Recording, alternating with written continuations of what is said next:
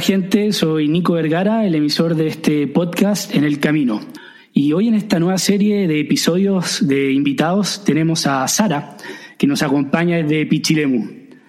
A Sara la conozco por ser una gran amiga de mi hermana. Ella es diseñadora y ha viajado por muchos lugares, viviendo en varios países y trabajando en distintos oficios. Alguien que se ha salido del molde y que nos podría contar sobre cómo es desarrollarse viajando. ¿Cómo va Sara? Sí, muchas gracias. Todo bien acá en Pichilemu, Chile, en cuarentena. Y bacán que nos hayamos como encontrado de nuevo y que me invité a tu nuevo podcast. Lo encuentro muy bacán, lo he estado escuchando y te felicito. Está muy bueno. Gracias, pero ah, si hay que agradecer es a ti. Mi hermana siempre me habla tanto de ti como, ah, la Sara está haciendo esto, la Sara fue a esta parte y como que de una u otra forma, si bien no hemos hablado hace mucho tiempo, como que te he seguido la pista gracias a la Clau, que bueno, es mi hermana, y que veo que igual ha sido una influencia, una buena influencia para ella, pese a lo que en un momento dijo mi papá. Ah, júralo.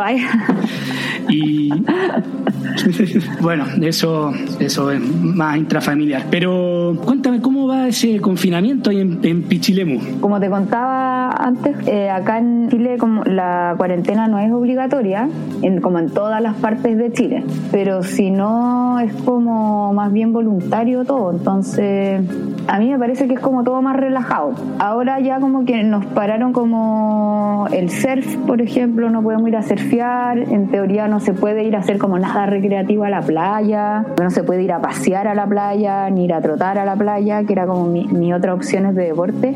Yo creo que igual es todo como más amigable porque, no sé, pues yo acá vivo en una cabaña, tengo patio, tengo vista al mar, ¿cachai? Igual uno puede ir a caminar al cerro, no, no está ese encierro como absoluto que vive otra gente. Es que como que acá si tú salís, como que nadie te va a multar o a parar porque está allá afuera, ¿cachai? Tampoco hay, no sé, tengo un amigo que está en Panamá, que allá sí es obligatorio y ellos pueden salir según el último número de su root, por, ejemplo.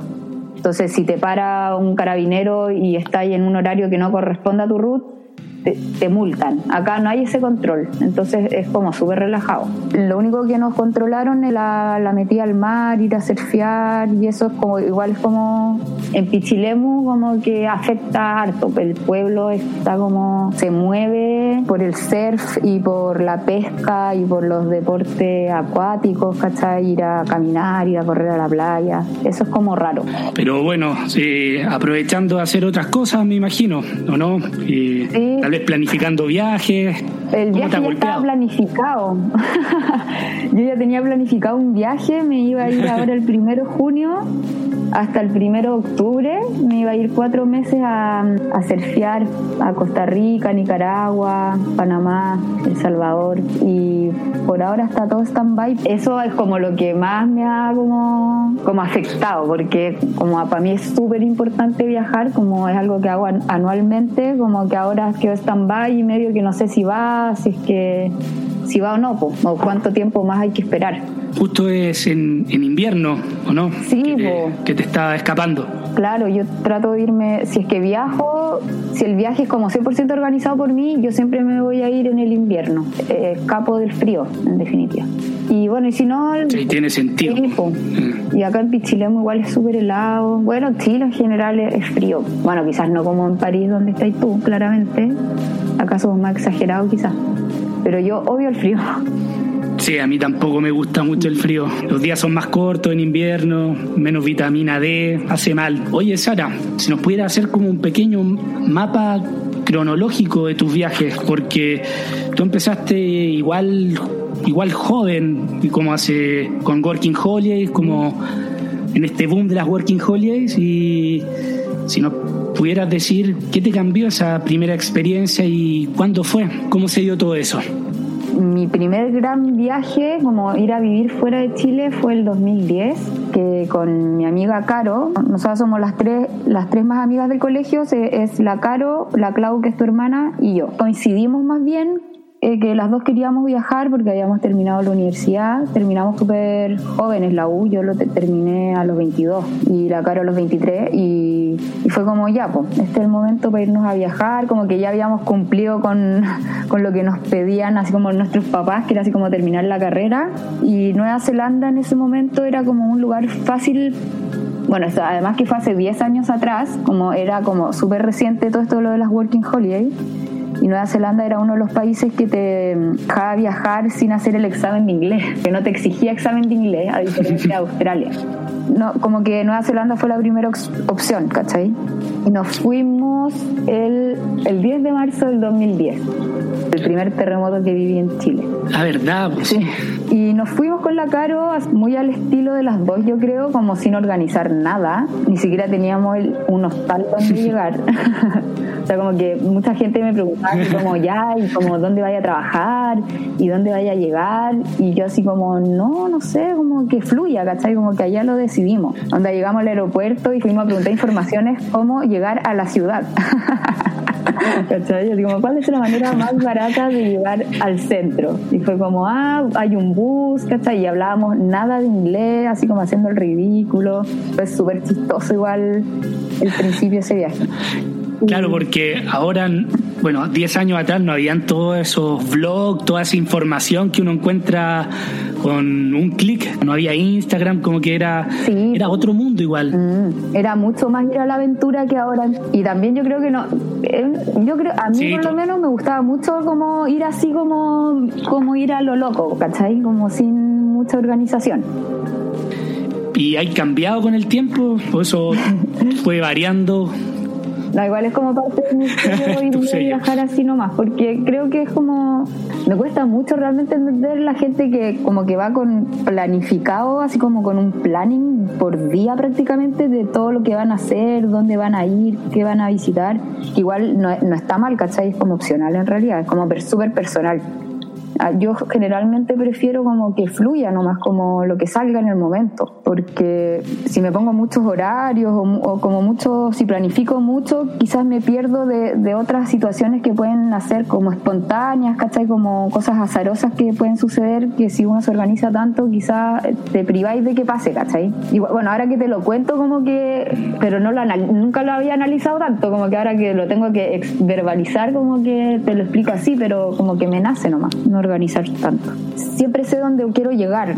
Bueno, y, llegaste a Nueva Zelanda. ¿Y cómo fue eso? Porque después seguiste viajando. Claramente ese dejarme llevar te siguió por otros viajes. ¿Qué fue lo que te gustó tanto? Porque algunas veces, algunos que huyen de ir a Chile, de, devolver, pero hay otros que por otro lado como que les queda gustando tanto esto y como, oye, en verdad, ya continuemos, pues si igual se puede. Claro.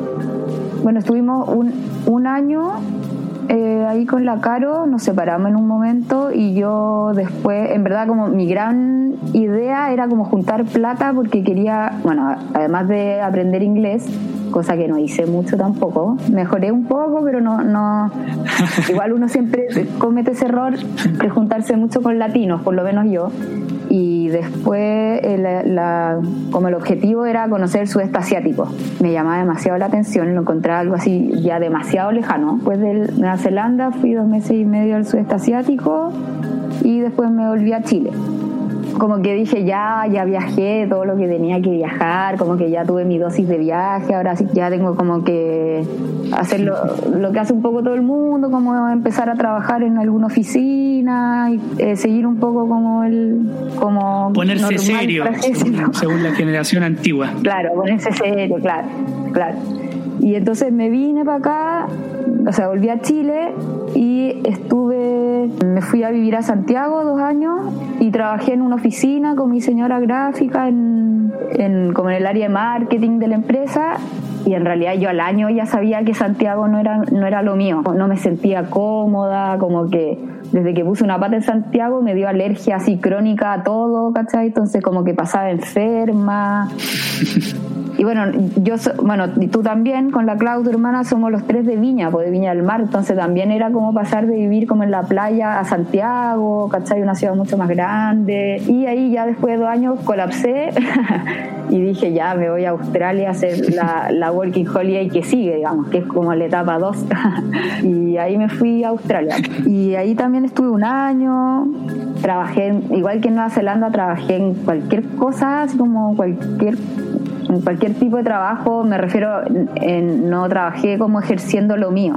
Bueno, en Australia puede ser que como que ahí conocí un par de gente y hice como mis primeros diseños, fue como mi primer como entrada al mundo como freelance del diseño porque hice como eh, diseños para clientes, ¿cachai? Era como bien poco formal, ¿cachai? Pero era como le diseñaba a un amigo chileno que había conocido que hacía fiestas y yo le hacía como los flyers, ¿cachai? O el banner del sitio web para que tocara el botón y fueran a comprar las entradas como, pero eran como gráficas súper simples. Eso fue como, por lo menos fue mi primera incursión al, diseño freelance. Pero había que empezar, pues. Sí, pues, obvio. No, es igual fue sí. bueno, eso fue a Australia y después volví a Chile, tuve dos semanas y dije no. tuve dos, semanas en Santiago y me compré un pasaje a México. ¿A México? ¿Y, ¿y por qué?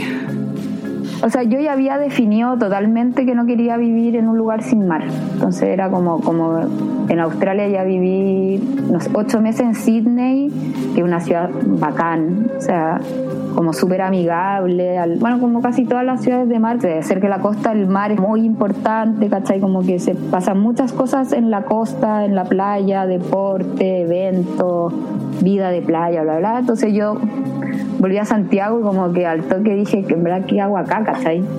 Y había juntado plata igual en Australia, entonces dije ya, bueno, me voy a México porque México realmente fue porque quería ir como a playas paradisiacas que había visto como en revistas, así como quería ir al mar turquesa con los pescaditos, ¿cachai? Entonces me pagué un pasaje a Cancún, llegué a Cancún y ahí viajé un año más.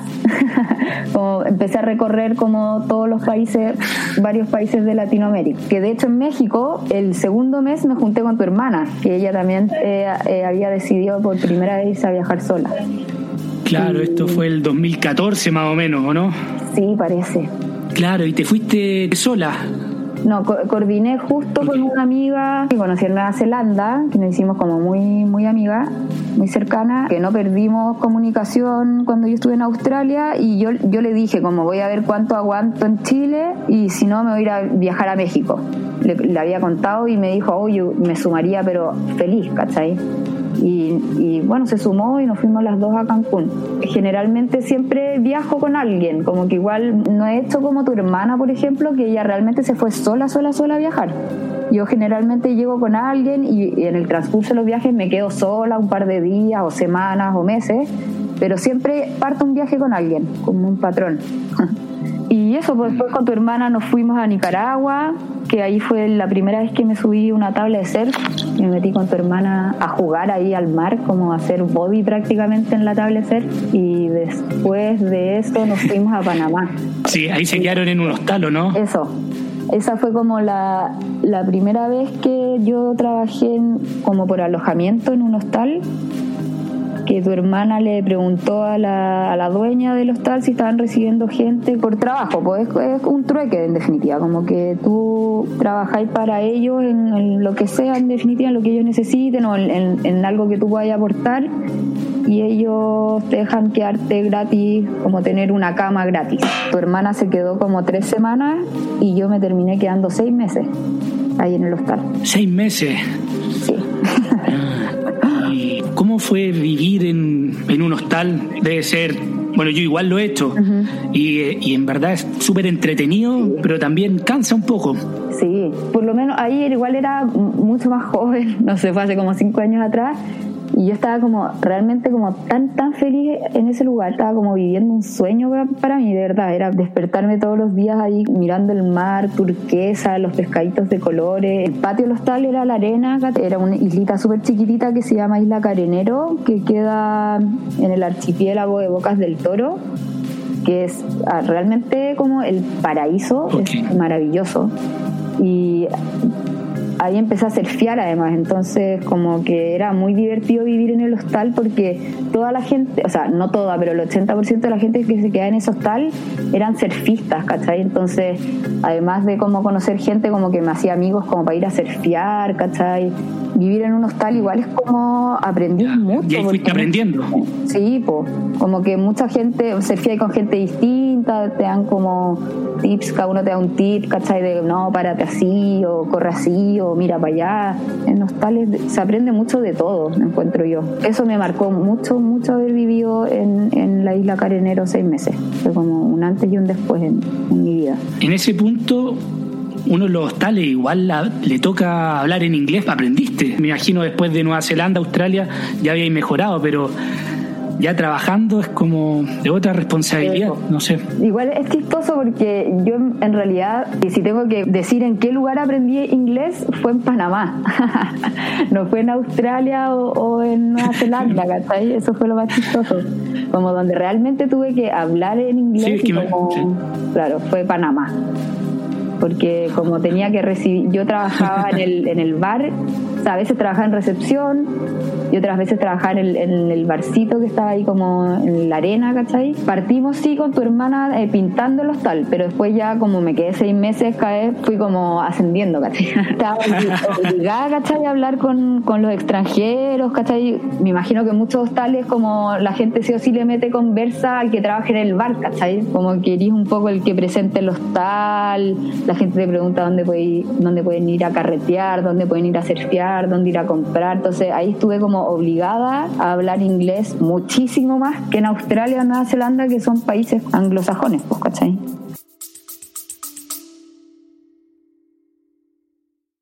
Hola, es Arelis. Gracias por escucharme. Bienvenida a mi podcast Mentalidad de Girasol. Este podcast es un viaje, un viaje que te va a ayudar a ti y que me va a ayudar a mí. Espero crear una gran comunidad y espero que con mis vivencias y experiencias, mis desaciertos y aciertos y mi luz y oscuridad, yo pueda hacerte entender que no estás sola. Yo voy a ti, yo voy a mí, no te quites.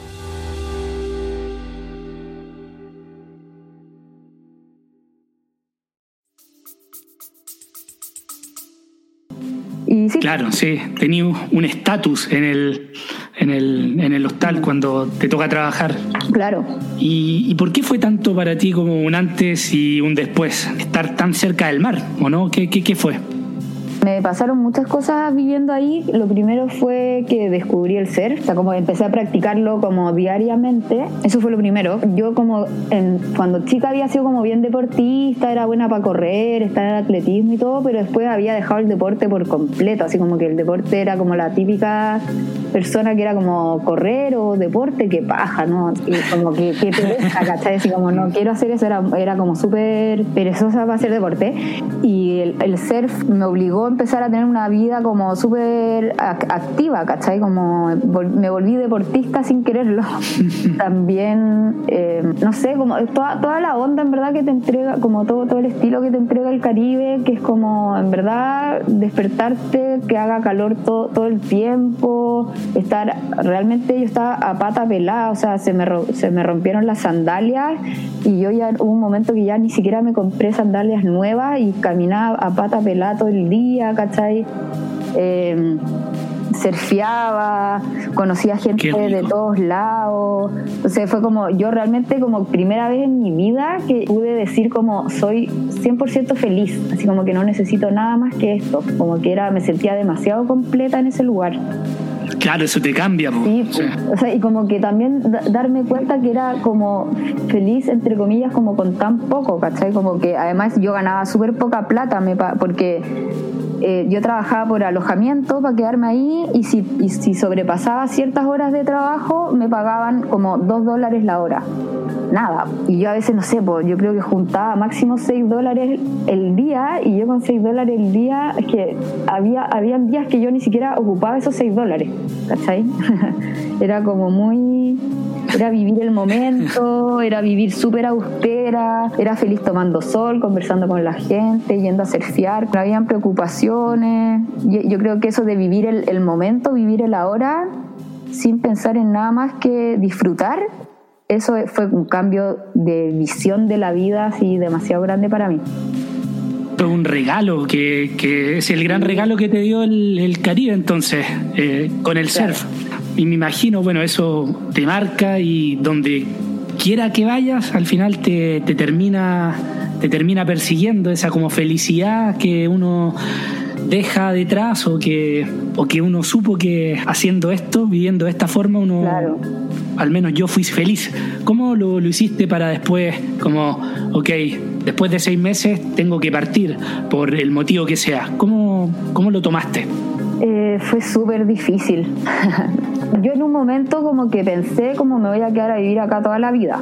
Lo pensé, como que dije, en verdad no necesito más que esto. Sí, ¿En sí, serio? sí.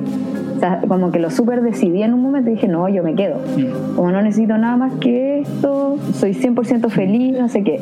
Pero después de un ratito, igual me tengo que admitir como que empezó el bichito de que, usted había estudiado cinco años en la universidad en la universidad, había estudiado diseño gráfico, como que no estaba ejerciendo, qué difícil ejercer mi profesión acá, ¿cachai? Entonces igual como que eso me hacía un poco de ruido, pero no, no lo suficiente como para querer volver a Chile, hasta que mi hermana me contó que estaba embarazada y que iban a ser mi primera, su primera hija, mi primera sobrina, ¿cachai? y ahí como y con mi hermana somos súper cercanas como que ella, ella es muy importante para mí entonces fue como eso como que me empezó a hacer como más ruido que lo otro como una señal con, con, mi hermana ¿cachai? sí y ya que se empezaron a fusionar esas dos cosas y fue como ya bueno vuelvo a Chile por lo menos para conocer a, a mi sobrina ¿cachai? estar con mi hermana me quedo tres meses y en tres meses decido qué hago así que ahí volví pero realmente fue una de las decisiones más difíciles de mi vida, así como yo cuando me fui de Panamá, me fui con el corazón roto en mil pedazos. fue muy, muy trágico. Qué terrible eso. Sí. Wow. Y, fue terrible. ¿Y cómo, bueno, ¿y cómo fueron esos, esos tres meses en Chile?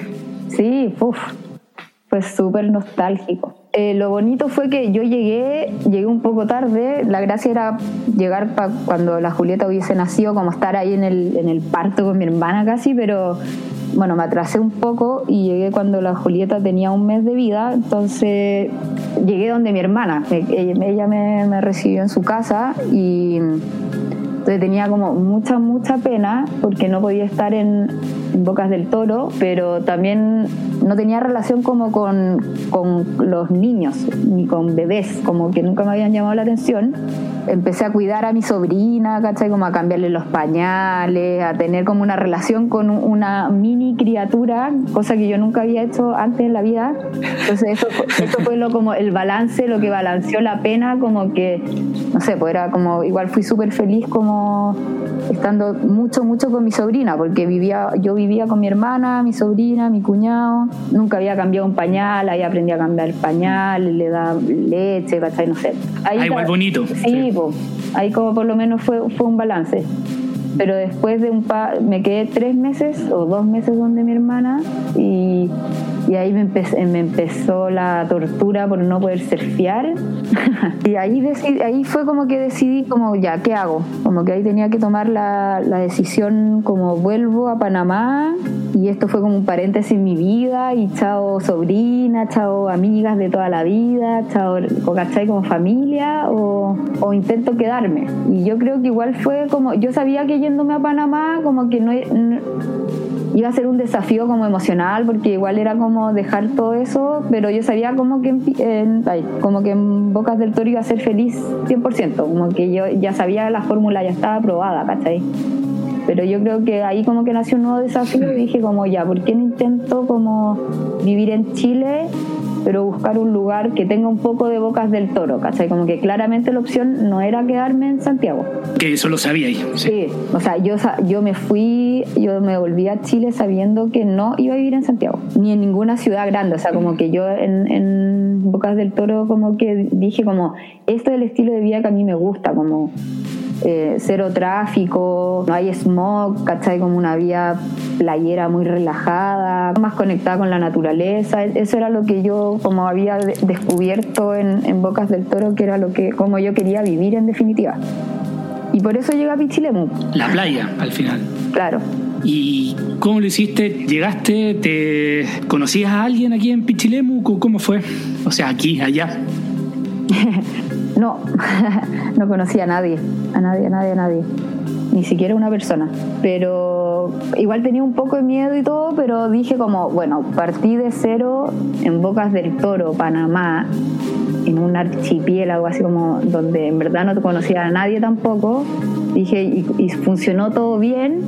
Y dije, bueno, acá también tiene que funcionar todo bien, ¿cachai? Como porque estoy en mi país y cualquier cosa tengo a mis amigas en Santiago, en Viña, tengo a mi hermana, a mi, a mi papá, ¿cachai? Y entonces me, me vino nomás.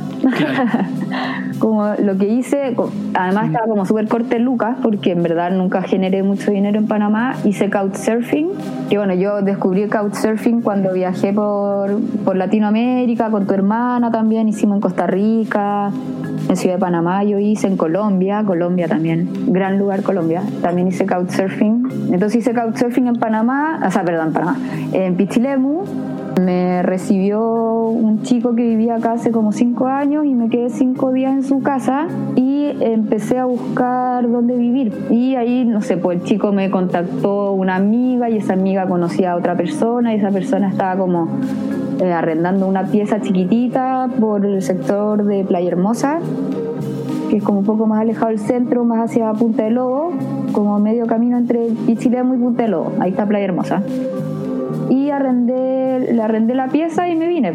Ya, buenísima.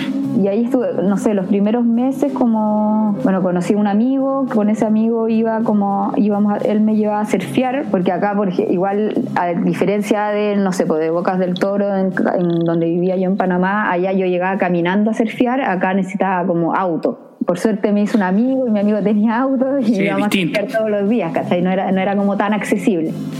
Y ahí de a poco empecé como a hacer mi mundo acá. Ya. Y ya son cinco años, más o menos. ¿Cuánto me dijiste? Sí. ¿Cuatro o cinco años? Sí, el primero de junio cumplo cinco años.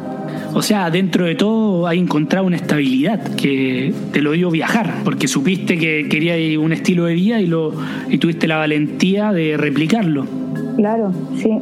Yo creo que, bueno, a estas alturas cada vez menos, pero quizás hace un tiempo atrás, para mucha gente viajar era como, como ay, el, viajero, el hippie, que no se hace cargo de su vida, que está escapando, ¿cachai?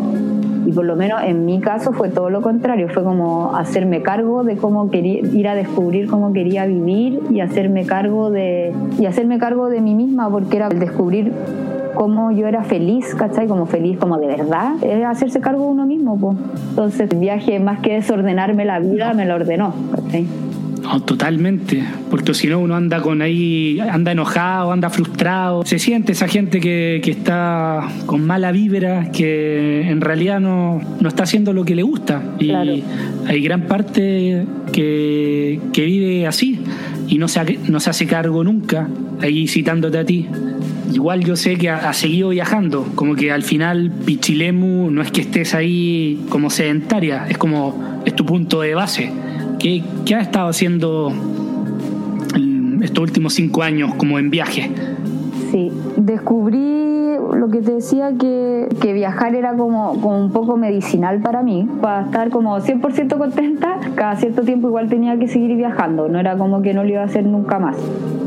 Y entonces ahí es como que se me ocurrió que, o sea, como, ¿por qué no, cachai? Como todos los inviernos, eh, volver al, al, calor, como me, gusta, me ha gustado vivir estos últimos años. Entonces todos los inviernos he intentado irme de viaje como a Costa Rica, Panamá. Y no sé, a mí por lo menos me funciona perfecto, como que siento que me, me hace muy bien viajar, como me, me resetea todo, me da ideas, me da como más ánimo, ¿cachai? Como yo después de un viaje vuelvo con todo, ¿cachai? Con toda la energía para hacer cosas nuevas, nuevos proyectos. En ningún caso lo veo así como un paréntesis que me frena mis proyectos, sino como que me lo refresh, ¿cachai?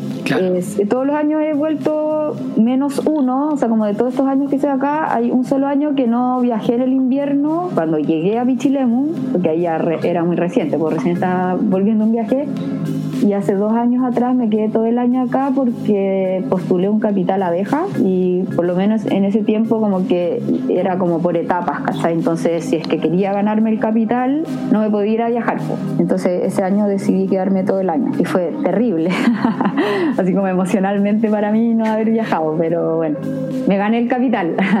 ya, pues valió la pena. Sí, pues valió la pena. Y, y ahora estáis trabajando como freelance, no todos tenemos la como la libertad como para partir, no sé, dos meses o un tiempo un poco indeterminado. Sí, igual como eh, vivir en, en, en, este lugar, en Pichilemu, y como en estos pueblitos playeros, ¿cachai? Igual en, en la parte laboral para mí igual ha sido como un sacrificio igual, ¿cachai? Como que no es todo tan fácil, como que acá no hay oficinas de diseño ni no hay empresas, ¿cachai? No hay como cosas así como que puedo trabajar en el área de marketing. Entonces como que tengo que me tuve que ingeniar de cómo hacer para sustentarme. Entonces, yo generalmente tengo como cuatro trabajos. Tengo muchos trabajos part-time. sí, es. En el verano, por ejemplo, bueno, es que ahora con esto de la cuarentena me quedé sin trabajo prácticamente, pero generalmente, no sé, pues trabajo los fines de semana en, en una tienda. Eso estaba haciendo este verano, así como para ejemplificar.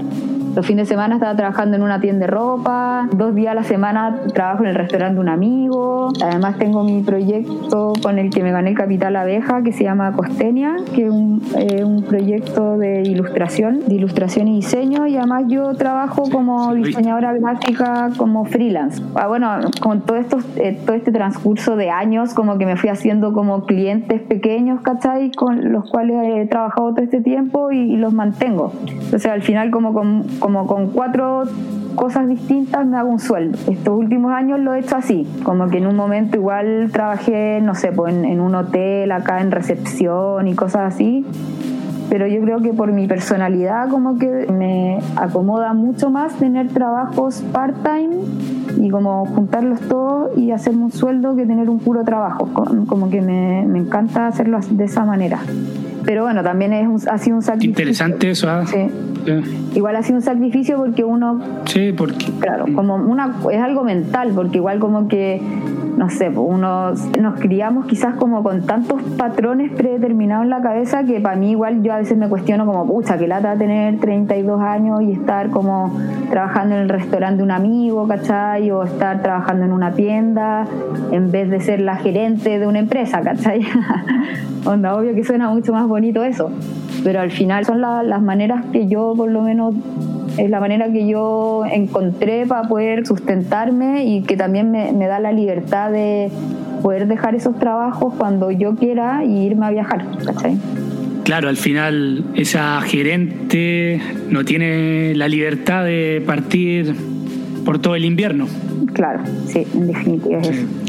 También hace como tres y cuatro años atrás aproveché ya que me gustaba viajar y no como que nunca he llevado como una vida quizás tan convencional fue escuché por ahí que era como el boom de ir a cortar marihuana a California y fui tres temporadas a hacerlo. Bueno temporadas cortas porque en verdad las temporadas de como de, de trimear marihuana pueden durar así eh, seis meses. Pero yo siempre iba como un mes y medio máximo, porque igual es como un trabajo, para mí por lo menos, muy duro. Fui tres veces y igual junté como un buen monto de plata. Es una experiencia igual buena, es como una working holiday, pero más corta. Eh, eh, conocí gente de todos lados y bueno, trabajé en algo que no es muy convencional, así plata y estuvo bueno, pero eh, fue como, como todo, fue una etapa y después dije, no me voy a quedar haciendo este tipo de trabajo toda la vida, como que no me llenaba, era era en definitiva para ir a juntar plata. Me parece que trabajar solo para juntar plata después de un rato pierde sentido para mí por lo menos. Entonces como fui tres veces y ya después dije ya no más, como que no, no seguí con eso. Pero sí una buena experiencia, la encuentro bien interesante. Sí que lo había escuchado y suena extraño, pero claro, trabajar solo por la plata no tiene sentido. No, no son los valores de este podcast, por lo menos. sí, y igual es, que es como, es a mí me, pareció como la experiencia en, California que, igual inevitablemente como que uno va a hacer, porque esa es la gracia de ir a California, pues todo el mundo va a eso, va a juntar harta plata en poco tiempo, pero se vuelve un poco como un reality show medio frívolo, como que uno trabaja por, por producción, ¿cachai? Es como qué tan rápido eres tú para trimear. Ah, ok. Sí, entonces igual se volvía competitivo, ¿cachai? Habían, había competencia, rivalidades, ¿cachai? Entonces el ambiente tampoco era como, como muy ameno a veces, ¿cachai? y por lo menos a mí me, cuesta mucho, mucho, mucho llevar el encierro y allá en California tenéis que estar como mucho rato, por ejemplo, si te toca una granja, una farm que queda como realmente literal en la punta del cerro, está ahí el mes entero encerrado, ¿cachai? Entonces es como un reality show así medio que a mí no me gustó, como que era igual eso de como andar juntando plata y, pelearte por cuánto, cuánto trimió este, cuánto trimió el otro, es competitivo, como que saca lo peor del, de las personas cuando hay como plata involucrada y competencia, ¿cachai? Entonces como que igual eso fue lo, yo creo que eso también me llevó a no volver, no me gusta el ambiente, viendo la parte negativa, igual tiene cosas positivas, conocí gente súper interesante, me reí súper harto, hablé inglés, está ahí en otro país y siempre eso aporta, ¿cachai? Como veis cosas distintas y juntáis buena plata y en mi caso me permitió viajar, seguir viajando. También yo, no sé, pues creo que con con todas las decisiones que tomado en mi vida y cómo he viajado siempre y cómo he vivido siempre, como que también me di cuenta que podía viajar sin mucha plata. Y yo creo que esa es como la fórmula que yo he ocupado todo este tiempo, como que mucha gente piensa que yo quizás soy millonaria porque viajo tanto y todo lo contrario, es que ya sé cómo viajar sin... Yo no viajo como turista, ¿cachai? Mm. Cuando yo viajo no voy a turistear y a pagar un tour y ir a, comer todos los días afuera. Yo voy como a vivir a los lugares donde voy. Tengo mi rutina, hacer feo, cocino ahí mismo, casi siempre, muchas veces trabajo por alojamiento a los lugares que voy. Entonces no es necesario mucha plata. No, pues así como lo escribí, ¿no? Y conocí bien como la vida de local.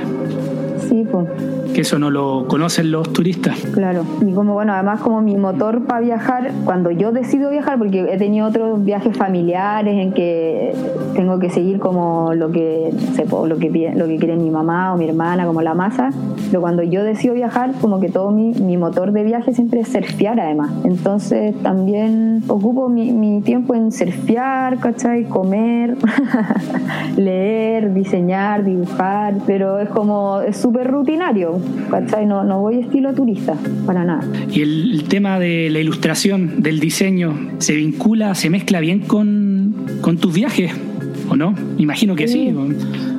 como tanta inspiración. Sí. sí, eso fue bacán. Cuando me vine a vivir a Pichilemu, como yo había dibujado, o sea, yo siempre dibujé. Mi mamá es súper buena para dibujar entonces de chica como yo creo, por copiar lo que ella hacía, como que era buena para dibujar y todo, pero lo dejé por un tiempo, como varios años, en realidad como que se me había hasta olvidado que era buena para dibujar. Y cuando llegué a Pichilemu, yo creo porque como tenía mucho tiempo sola, como no conocía a nadie, no sé, como que retomé el dibujo para hacer algo, porque los primeros dos meses yo no trabajé en nada, estaba súper perdida, ¿cachai? Como que llegué para acá sin conocer a nadie, fue como un momento de transición en que me tomé todo súper como lento y ahí me puse a dibujar mucho, mucho, mucho, como para, en verdad, para entretenerme en algo y empezaron a salir muchos dibujos de Pichilemu, ¿cachai? Pero sin, sin ningún plan detrás de mis dibujos, hasta que, no sé, pasó un año, por ejemplo, y un amigo vio mis dibujos, que los tenía en una carpeta,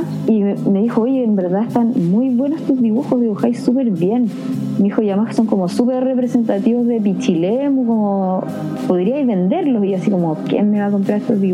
Él me dio la idea, me dijo, si los imprimí en, si los imprimí en polera. Y ahí como que se me prendió la ampolleta y fue como, oye, si es que no es mala idea, ¿cachai? Le pregunté como a dos amigos más que eran como buenos para los negocios y, todos me dijeron, oye, súper buena idea porque de hecho en Pichilemu no existen poleras para llevarte de souvenir, ¿cachai? Que iba a Pichilemu. En ese entonces, pues ahora ya igual existen, ¿cachai? Pero hace cinco años atrás en verdad no había, no había nada. Y empecé a imprimir mis dibujos en poleras y ahí nació mi, mi emprendimiento que se llama Costenia que al final es un, un proyecto de ilustración y la, mis ilustraciones yo las imprimo en, en poleras, eh, imanes, stickers, ¿cachai? Es como un souvenir para el turista en definitiva. Ese es como, ese es como mi target número uno. Ah, bueno, y con, y con los viajes, eh, bueno, lo que decía tú, que lo que me preguntaste porque me fui con la rama, sí, pues tengo como que abrí un poco el espectro de solo estar dibujando de Pichilemu y empecé a dibujar de cada vez que viajaba. pues. Entonces, como que ahora tengo, tengo más, más dibujos de más lugares para poder vender eh, mis cosas quizás en otros lados. Las últimas poleras que hice las hice con dibujos de Costa Rica y la gente igual, no por estar en Pichilemu, también me, me compran con diseños de Costa Rica, ¿cachai? Es como, al final es como si, si habla como de lo mismo, como del, del mar, del surf, como que igual la gente le, le llama la atención. Es un proyecto que puedo llevar conmigo a cualquier lado. Ya que bacán eso, tener un proyecto tuyo y que, que te siga a todas partes, lo podéis sacar a flote donde sea, y esa es Costeña. Bueno, Sara, muchas gracias por tu tiempo y por compartir con nosotros. Ahora, si nos puedes decir un poco lo que estás haciendo y tal vez más tus coordenadas sobre, sobre todo sobre Costeña. Ya, pues, bueno, en Instagram, Costenia, estoy como. Costenia se escribe con N-I-A al final, no es con Ñ, por si acaso. Es Costenia, eh, guion bajo. Ese es el Instagram de, de mi marca. Tengo sitio web también, que es www.costenia.com. Y bueno, ahí pueden ver todo mi trabajo con este proyecto que, que llevo como desde que me vine a vivir a Pichi, como casi 5 o 4 años, con el que me gané el, el capital semilla, eso me ayuda como a, a- como a dar un, un push también, un impulso. Y, y ojalá lo disfruten, está está súper bueno, y a mí me parece muy bueno mi proyecto. Y ahí pueden ver todas mis ilustraciones, ver cómo presento mis ilustraciones como en otros soportes, ver mis ilustraciones de mis viajes. También últimamente empecé a hacer videos, como videos promocionales, y están súper buenos. Pues entonces ojalá la gente se motive y, y lo visite mis eh, redes sociales. Y eso, pues. Así que bueno, ya conocen un poco lo que hay detrás de Costeña, que es Sara. Muchas gracias Sara por ahí compartir con nosotros, por hacernos reflexionar y que al final para mí lo más importante yo creo de esto fue que Sara al final tuvo como el, tuviste la ese valor, esa valentía de, de captar lo que te gustaba, lo que querías y llevarlo, llevarlo a cabo al final. Así que gracias por, por ese mensaje grande y por la buena onda y estar acá. Así que bueno, un abrazo. Chao, gracias. Hasta la vuelta. Chao.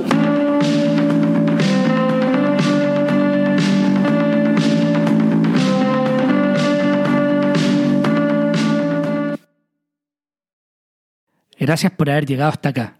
Si valoras el programa y no quieres perderte ningún episodio, puedes seguirlo en Spotify y dejar una reseña, que me ayuda un montón para ser encontrado más fácil en el motor de búsqueda. Para donaciones, contacto y más contenido, pueden entrar al sitio enelcaminopodcast.com y seguir las redes sociales de En el Camino Podcast en Instagram y Facebook, además de Nico Vergara y en Twitter. Gracias por aventurarte en el camino.